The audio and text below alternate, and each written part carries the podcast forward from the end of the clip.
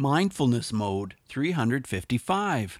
When someone knows what their name means, it's like a freeing of all the emotions and all the desires and all of the judgments.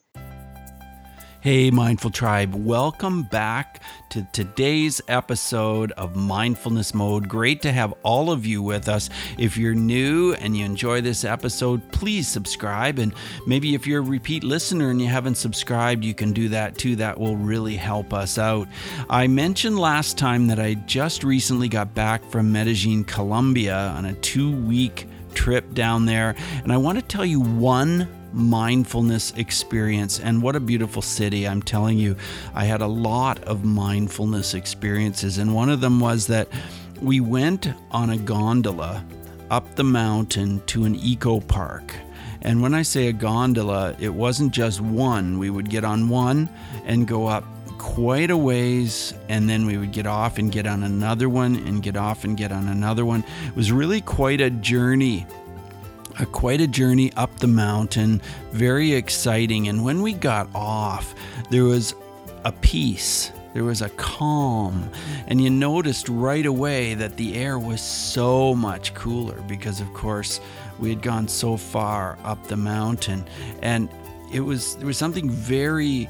Um, almost ethereal about this eco park and as we strolled around and and looked at, at nature and looked at what had been preserved there, it just gave me a feeling of incredible groundedness. That's the only way I can describe it. I want to tell you about an event that's coming up at the end of this month, September 28th to October 1st. I am going to be speaking at the Global Zen Consciousness Conference, which is going to be held in Atlanta, Georgia. You can check out the website at zenconference.org and sign up. I'd love to see you there. You know, come uh, say hi to me. We can maybe have a coffee or sit around and chat about consciousness. That would be great. So, once again, I'll be speaking at the Global Zen Consciousness Conference in Atlanta, Georgia from September 28th to October 1st. Just go to the website zenconference.org and sign up if you have the opportunity that you could come and join us because it's going to be a wonderful event. I can guarantee that. Today, we're going to be talking about names. We're going to talk about education. We're going to talk about mindfulness, which you're not surprised about at all. I know that. Well, I have a terrific guest today. This is going to be a really, really exciting interview. Today, I have Sharon Lynn Wyeth with me, and she's a namologist. So, uh, Sharon, are you in mindfulness mode today? Of course, I am very focused and very conscious of what we're doing and, and the benefits of mindfulness and meditation. Sharon, I first heard you at the New Media Summit in San Diego back in September when I was speaking there as an icon of influence. And wow, when you got up to speak and you started to talk about what you do, I was just drawn to your story. And I thought, I've got to have this lady on my show. And it isn't happening until now, but the timing is right. It's got to be right. You know, the universe is saying that to me. I am so excited. So, Sharon, what does mindfulness mean to you? Well, mindfulness means to me that it's a way of like meditation is a way of being able to practice mindfulness and to access the mindfulness state. And part of mindfulness state is staying out of fight or flight or being hijacked out of your uh, limbic system. So its ability to held, hold your stress a whole lot better. And so I would say, in short, mindfulness means the ability to be present and pay attention to what's happening now without um, wanting to flee, even if you're going under stress perfect, perfect uh, description. And what's happening now is I want to share a bit about you with Mindful Tribe. So, Mindful Tribe, here's a little bit about Sharon. Sharon Lynn Wyeth has accomplishments to her credit in many fields, and one of them is education, where she has benefited thousands of students. She's worked in so many different capacities in education. She's been in nationally syndicated programs as well as the president of the United States yearly conference for the 50 governors. Now, Sharon has used her innate gift of intuition combined with her keen observation skills and reasoning mind to create something called the namology science. And namology is about understanding someone's personality or characteristics, well, we'll talk about this. I would, I would want to put it in my words, but namology is what she's known for, and it's an indicator to analyze an individual's personality in the same category yet differently than the Myers Briggs and the Enneagram methodologies. So, I'm going to uh, talk with you about this whole area of namology. I know it came out of your, your work in education and meditation. So, let's just have you describe a little bit about namology, first of all. Well, namology is the study of the placement of the letters in the name and how they interpret into behaviors. So it did come out of, of observing all my students. I've literally taught thousands of people over the 40 years I've had in education since I was just retiring as of this year. Oh. So I've been very involved in education and doing namology on the side. And so um, I started seeing patterns in their behaviors and their names. And so I started writing down what I was seeing, and then I started testing different theories. And I would meditate every morning um, when I got up before I would go to school because that would set the mindset for the day. And I've been meditating since my 18th birthday. I was when just my sister, say, yeah, yeah you mentioned that. When my sister gave me the gift of TM meditation, she paid for the instruction or whatever and made sure that I got there. And that was my 18th birthday gift. And so that's when I started. And so I'm still a meditator. I meditate almost every day. Um, it's always my goal to meditate every day.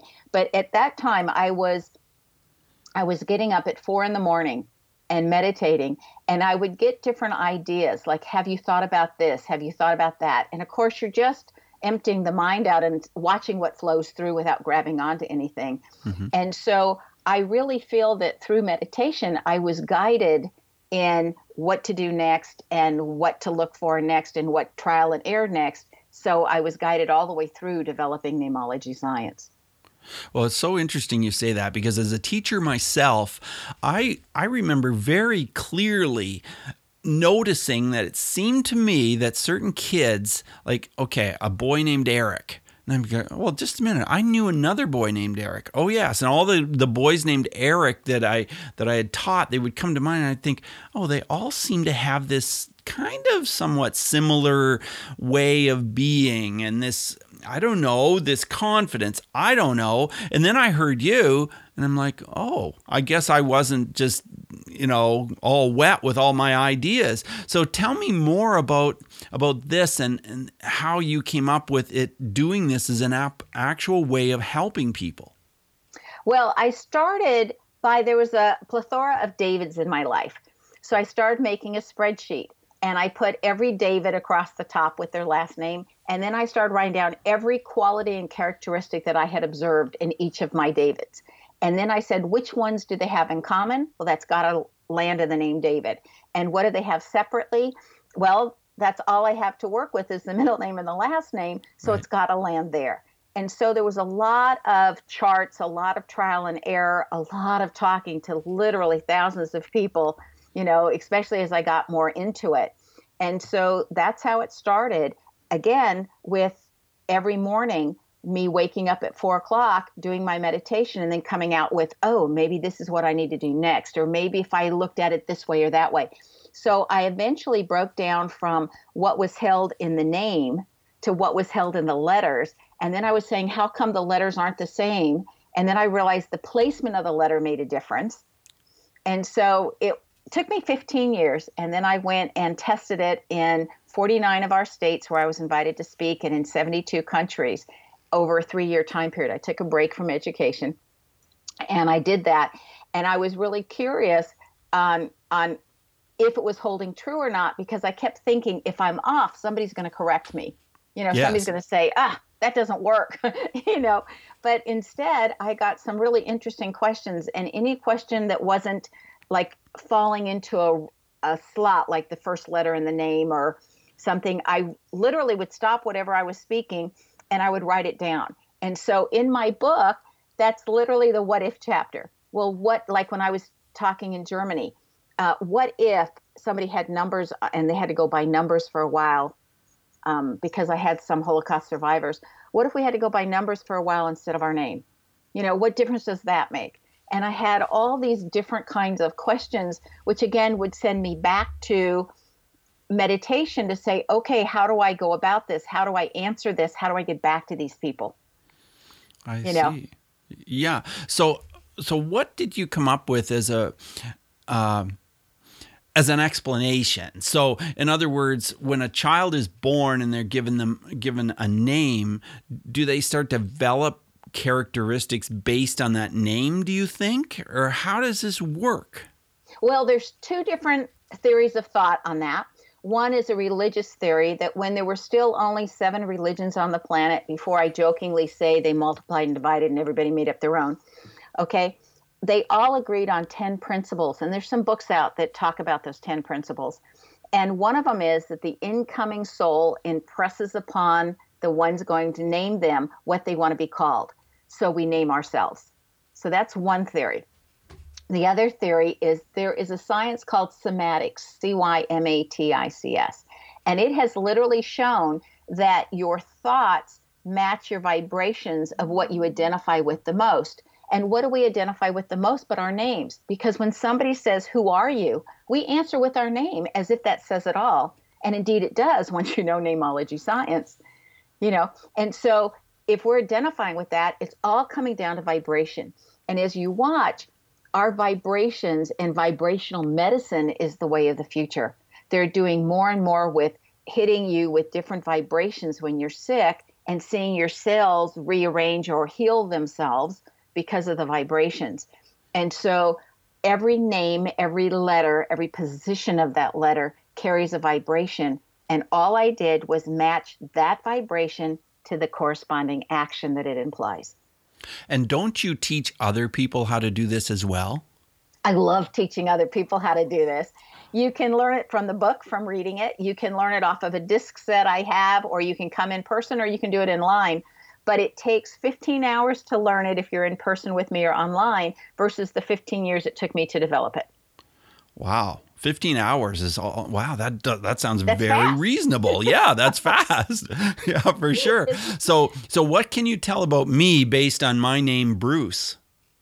Well bruce is all the way through the name be, uh, all the way through my book as is because the br combination is incredibly strong. You can naturally intimidate other people just by your actions and not even realizing you're intimidating because there's competitiveness there, there's competence there, there's uh, truthfulness there, there's a rebellious streak. You're going to think for yourself and grow good discernment. I mean, there's all kinds of things holding in that BR, which can make everybody else feel like they're not good enough or they can't compete.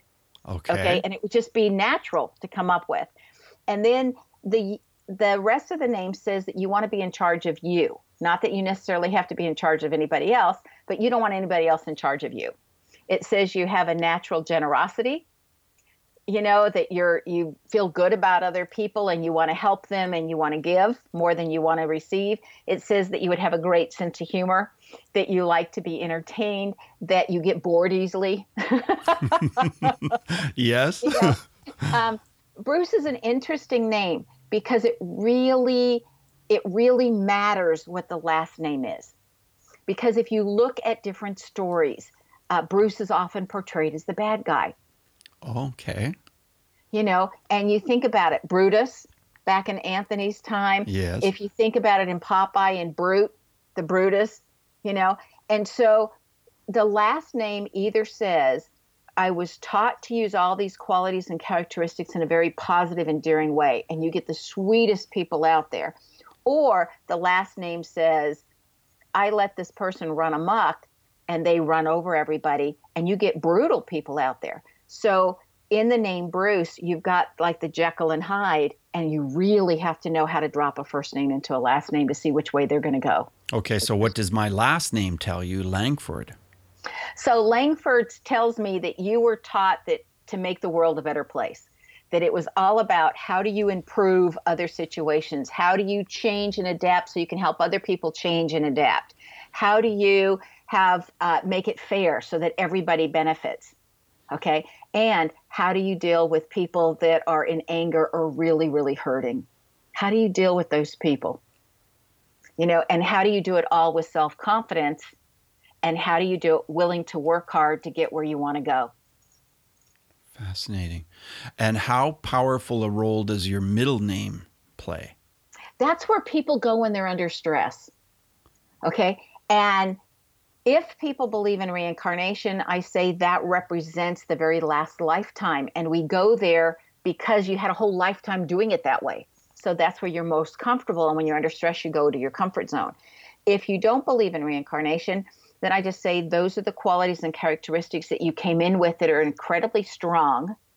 And so that's your comfort level. And so that's where you go. And you know, some people under stress, they like morph into a different person, and you think, wow, I thought I knew this person. Well, when they're under stress, they go to that middle name. Now, some people don't have a middle name. Mm-hmm. So, what that means is that they don't change who they are once they're under stress from who they are regularly. So, my middle name is Allen with two L's. What does that mean to you? Okay. So, the is it an E N or an A N? A it's A L L A N. A N. So it tells me that when you're under stress, you do your best writing. So if you're going to write something, you want to put yourself under stress because you get the best out of you that way. It says that you have your best imagination when you're under stress, so you're very creative with problem solving and everything. That you work really hard when you're under stress because it's like you've got to get this stress off of you. so whatever it's going to take, we got to do it. Okay. but at the same time, your memory amps up. Uh-huh. You know, you can remember things better. You're clearer in your thinking. You still want to make the world a better place, and that you're torn between how hard do I have to work, and I don't want to have to really do any more work than I have to. okay. well, that makes sense to me for sure. Well, how do you use this namology skill to help other people in their lives? When someone knows what their name means, it's like a freeing of all the emotions and all the desires and all of the judgments because then they go, ah, that's why I do clutter. Ah, that's why I do things the hard way because the answers are in the name, just like the gifts and the challenges are in the name. So you can see why you're here, what's your purpose, what did you want to do. And you can see both the personality that comes out in the name and the soul's desires that come out in the name. So the second book I wrote is all on what the soul wants. And if it conflicts with the personality, what do you do? Whereas the first book is all about the personality, you know, what the personality wants. And so it's interesting because a lot of people change their names. And so I always say that that's when you have in your birth name all of the lessons that you came to learn and all the gifts that you came to share and the timing of when in your life you're going to focus on what. Okay? It's all sitting there in the birth name. Mm-hmm. And that's the soul saying, This is the plan I made for myself or got help being made for me right. um, when I was coming. And then the personality comes out in the name that we're being called. So, you know, if you change your name or you change your nickname, then the personality shifts, but the goals remain the same. But how we go about those goals is what changes. Very interesting. Now, you mentioned already that you've meditated since you were 18 years old. I want to ask you a little bit more about meditation. I know that you sometimes talk about the seven different meditation techniques. Can you expand on that?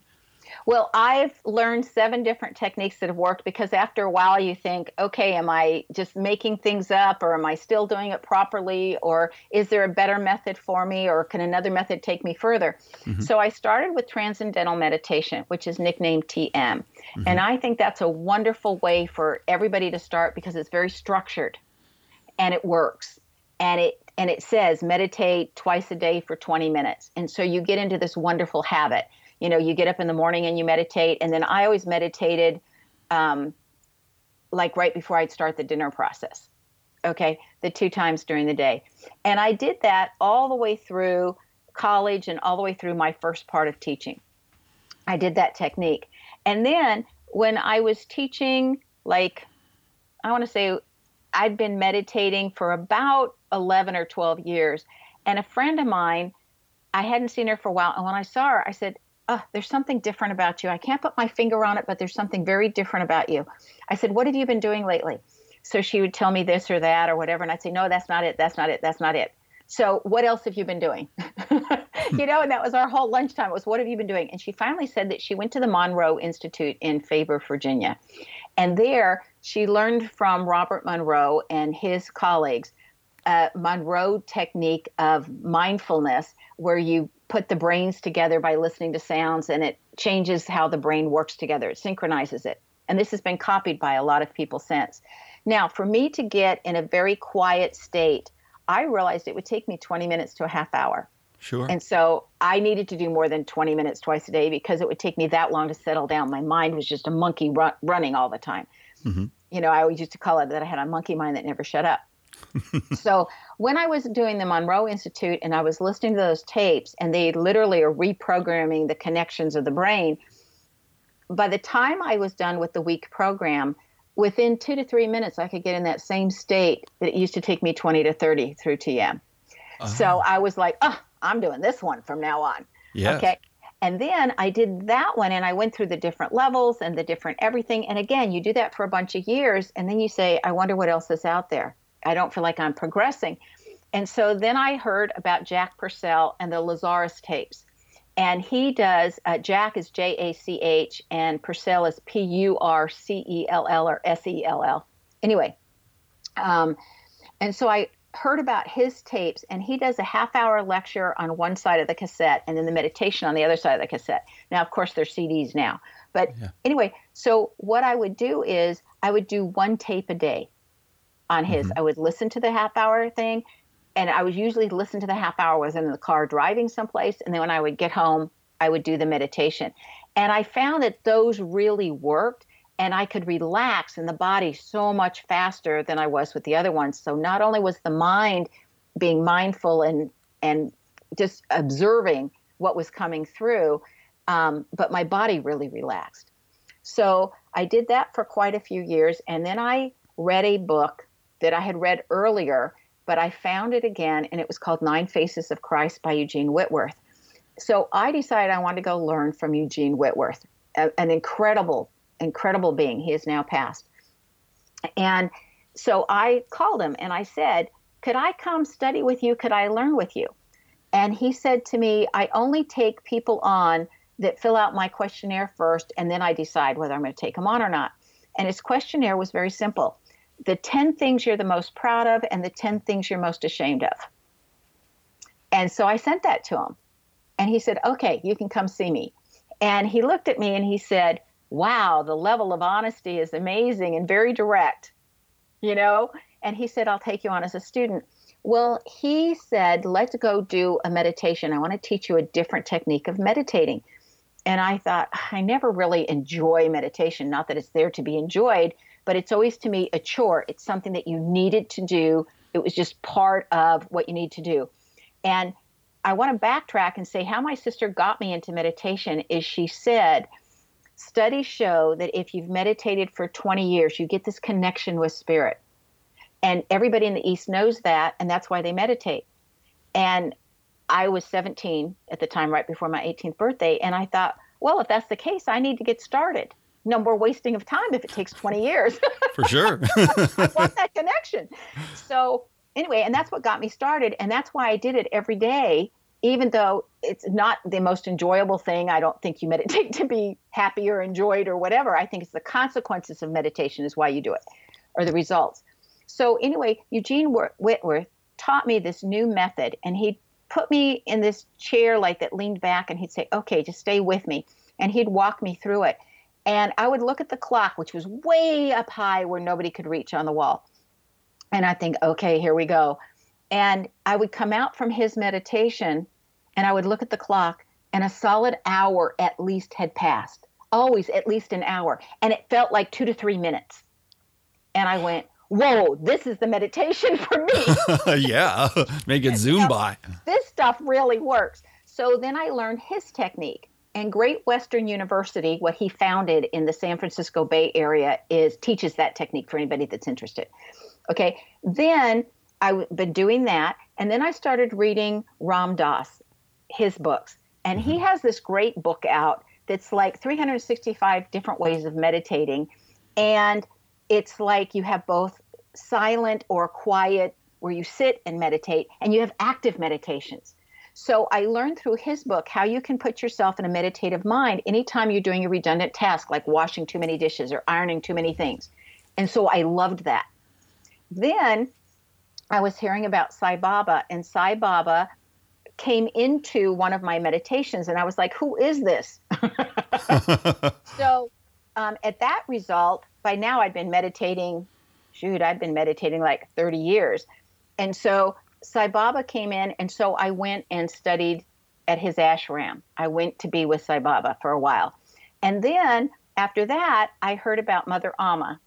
And Mother Amma has a technique where you have quiet parts and active parts all blended together. And she says that we're running out of time. We can't take 20 years to get to that state anymore, which is a fabulous state by the time you, you actually get to achieve that. And it came for me at 16 years, between 16 and 18 years. I didn't take the full 20. And so Mother Amma says if you do this combined piece with both a quiet meditation and a and an active meditation, and she has her people teach it, then it only takes one year to achieve what it used to take us 20 years. Mm, and so that's a very year. interesting kind of meditation. You have to be very good about it though, because it's like if you ever stop, you got to start all over again. You got to get through your year. right. It's a day. Yeah. You know, so those are the different types of techniques that I've used. And I think they've kind of blurred together. So I have my own now. I have a prayer that takes me like 30 seconds to say, and I'm there. Mm-hmm. And I notice that it's a 30 second prayer, and it just, because it's such a habitual thing now, that I just go into that meditative state. And when I was a school administrator, and we'd have some real concerns about what was happening and how to deal with it, and some very stressful things at times, um, I would always excuse myself to go to the restroom only because it was a place I could go and get 30 seconds of privacy. yes. You know, and I would sit and put myself in that state and say, help me with this to give me the right words, the right thinking, the most appropriate for all the win win for everybody involved. And then I would come back out and say, okay, we're ready to discuss. And I would notice that that would put me into that mindfulness piece where then I could see clearly and without the stress or the emotions. Because when you're stressed, you don't think clearly. True enough. Sharon, I always ask a question about bullying. And uh, because I've worked in bullying prevention for a long time, and I've noticed that there are ways that you can deal with bullying through mindfulness. But I want to ask you if you have a story, it could be childhood, it could be adult, it could be in your business life, where, where mindfulness would have actually made a difference. Um, I saw so much bullying when I was growing up that I think that's the reason I spent the 18 years developing namology science because I was seeing the benefits of it, mm. that it mm. could help people know how to handle different things. But I really got to see bullying grow when I was a teacher. And I would watch how kids would shame other kids or uh, make them feel less than. You know, they would make little snide comments like, Who are you? you right. know, right. or just this the snyness, and they're so subtle sometimes that I think a lot of people wouldn't catch them. And so in my classroom, I will tell you that when kids bully other kids, and I love teaching middle school, and that's where it really comes out.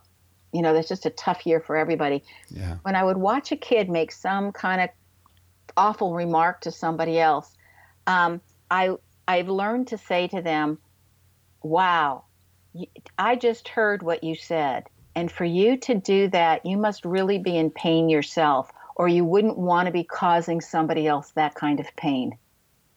You know, and is this happening to you in school, out of school? Would you like to talk with me in public or private? But we need to discuss this because your level of hurt is now coming out to cause other people pain, and that's not appropriate. And that's how I would handle that. But I will tell you, because I grew up where so many people were being bullied, we learned to defend ourselves and how to how to talk back right away.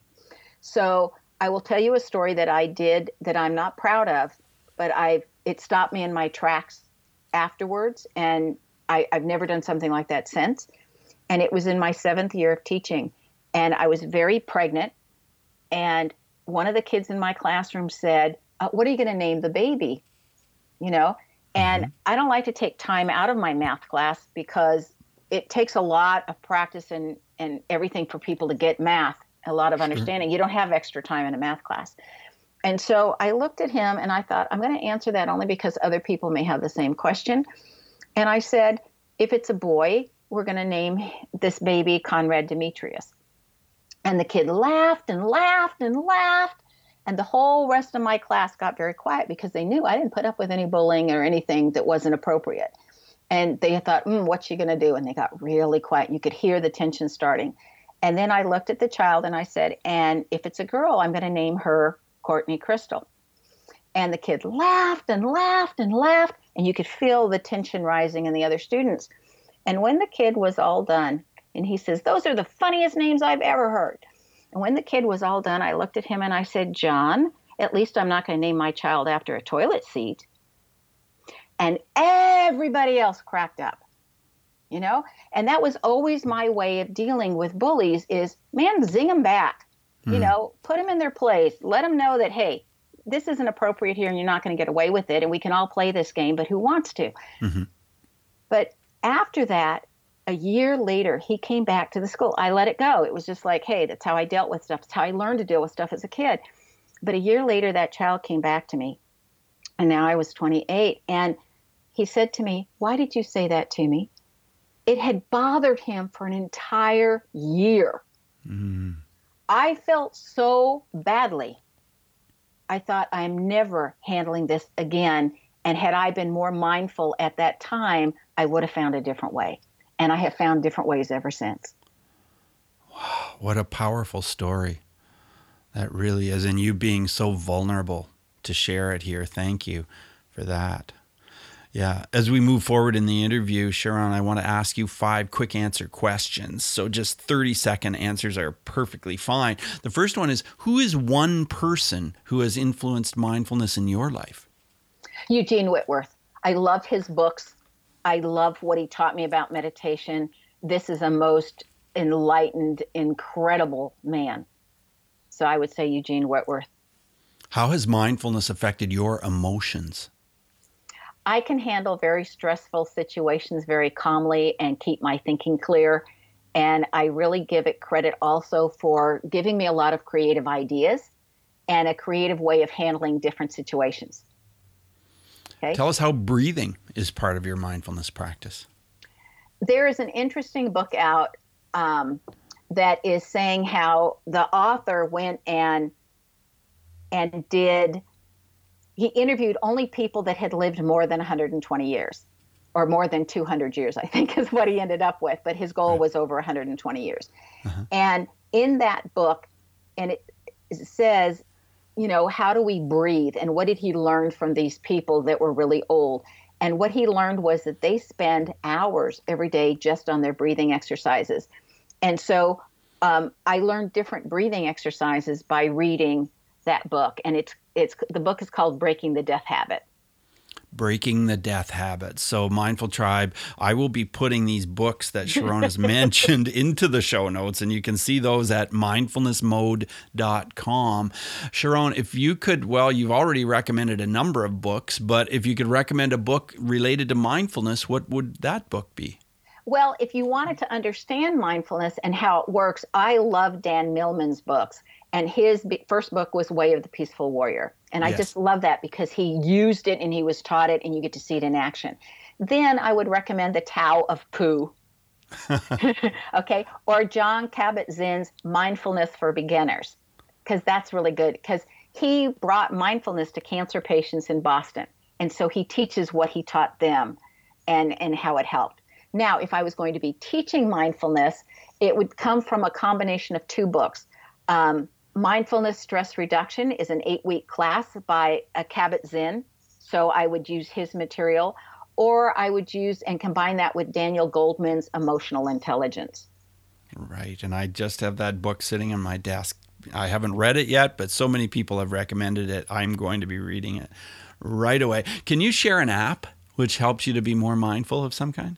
Um, meditation is exercise to utilize to become more mindful. So, any app that helps you to meditate, um, I prefer Robert Monroe's tapes by the Monroe Institute and the Lazaris tapes by Jach Pursel. And you can get those online. And I think Jach Pursel has all of his in an app now, and Monroe has most of theirs. And it's kind of like meditation is the bicep curl for your brain and because it, it helps you identify the emotions so that you can choose a different reaction to that and do it consciously. I love that. Meditation is the bicep curl for your brain. Yes. And I don't think we pay enough attention to brain health sometimes. You know, we're concerned about our body's health and eating the right foods, but think about your brain and take care of it and do meditate. I was just reading an article that had done the study. I love to read research. And it said that you know what's good for your brain so that you don't get alzheimer's or dementia and you keep that brain being exercised yes. and number one thing was learn a foreign language uh-huh. and the number two thing was square dancing and because I'm a square dancer, I thought, woohoo, I'm good. yeah. Your brain is is doing very well. It's very healthy, Sharon. Now, a, a Neimology is what we call your uh, your form of, of training on this, but would you explain the spelling of it and and why you came up with that spelling? Well, my dad actually named it, and because he asked me always, "What are you doing when I call?" That you always say, "Hold on one minute, let me put down the rest of my thoughts, and then you'll talk." And so I told him, I said, "Well, I'm studying names and the patterns in the names. And I'm far enough along that I can say, you know, give me a name and I'll give you an example. Tell me somebody's name that you know really well that I don't know, you know, and I'll tell you. So he gave me five different ro- names in a row. And on the sixth name, I said, okay, Dad, how many names is it going to take to prove to you I've got something here? Yes. you know, 550, 500, uh, what's it going to take? And he goes, okay, okay. And then he says, what are you going to call it?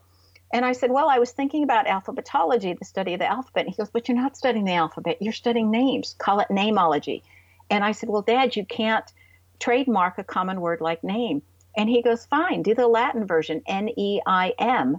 And that's where it got N E I M is the Latin word for name. And so it's called Neimology, spelled N E I M O L O G Y. And my dad, I thought it was so funny because he's he's a physician, and um, very left brained, and he goes, he goes, well, this is interesting, but I'm not going to endorse it. And and I said, Dad, I don't need your endorsement. And and I thought how ironic that he wasn't aware or comfortable with this because it was out of his ballywhack, and yet he's the one that named it. I thought, ah, great irony.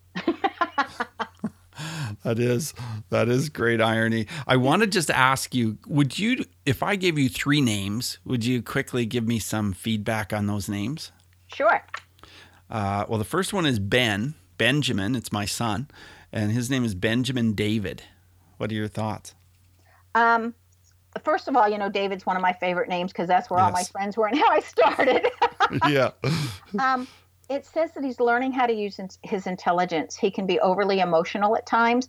He has a good memory, a really wonderful memory. He's very independent. He likes to take things to the extreme. Um, but he's really learning to use his intuition and his brilliance because he has brilliance in his name.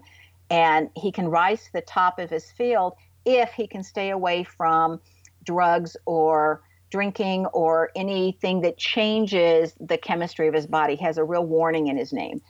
Um, but he has a very solid foundation of faith and he'll have a natural piece of charisma that'll just attract other people to him. And my wife is Darlene. What are your thoughts on Darlene? D A R L E N E? Yes. Okay. So, and your same last name? Yes. Okay. So she has a tendency to be a workaholic. you know but when she's done she's done and she's then the couch potato. And i jokingly say if she could get somebody else to go to the bathroom for her so she wouldn't have to get up she'd let that happen. Okay? That she has a lot of self-confidence. She's got a nice balance between her heart and her mind. She has her own organizational style. Not that anybody else can follow it necessarily all the time but she certainly can put her hands on anything she's here to learn about spirit and how spirit works because um, every name has what are we here to learn. And so hers is to take spirit to the next level and really integrate it into her heart and practice what her mental knowledge tells her it is. Um, she's very observant. She doesn't miss much. She's very sensitive to criticism wants to shut down and quit when criticized and she's got fairness issues to such that she can stand up for other people when she thinks something's wrong and finds it very difficult she chokes on it when it comes time to standing up for herself Wow, you have really nailed it. I'm telling you. that is pretty fascinating. Well, how can we learn more about you, Sharon? This has been a fascinating discussion. I've enjoyed every second of it. Tell me about your website and how we can connect with you. Uh, knowthename.com. It's the first half of my two books that are out, and the third book that'll be coming out um, this December. So it's knowthename.com. And so when you're driving around and you're thinking, oh, I need to write that down, but there's nothing to write with, I need to remember the name, I need to know the name, you go, oh, yeah, that was it, know the name. That's easy. Knowthename.com. knowthename.com.